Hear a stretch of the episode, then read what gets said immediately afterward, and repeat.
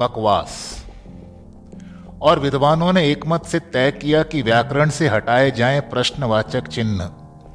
जीवन में बचे ही नहीं प्रश्न, तो अनावश्यक चिन्ह किस लिए? हटा दिए जाएं विस्मय बोधक चिन्ह। 50 सालों से घटी ही नहीं विस्मय बोधक घटना, तो खाली चिन्ह क्यों रखना? तेज रफ्तार जिंदगी में विराम चिन्हों का क्या काम?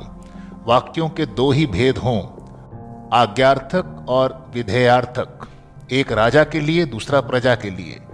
बढ़ती हुई आबादी में नहीं चाहिए वाक्यों की भीड़। पारिभाषिक शब्दों में भी कुछ ही रखे जाएं जो आसान हो, मसलन जी हुजूर, यस सर, जी आपकी कृपा है, हुक्म सिर माथे पर आदि।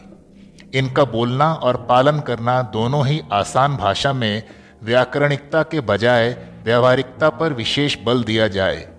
भाषा शुद्ध नहीं सात्विक हो, उग्र नहीं हार्दिक हो।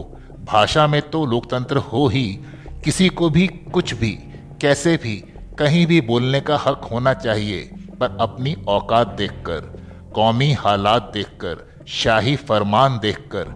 विद्वानों की स्थापनाएं स्वाधीनता की हीरक जयंती से पूरे मुल्क में भी सभी भाषाओं पर लागू हों।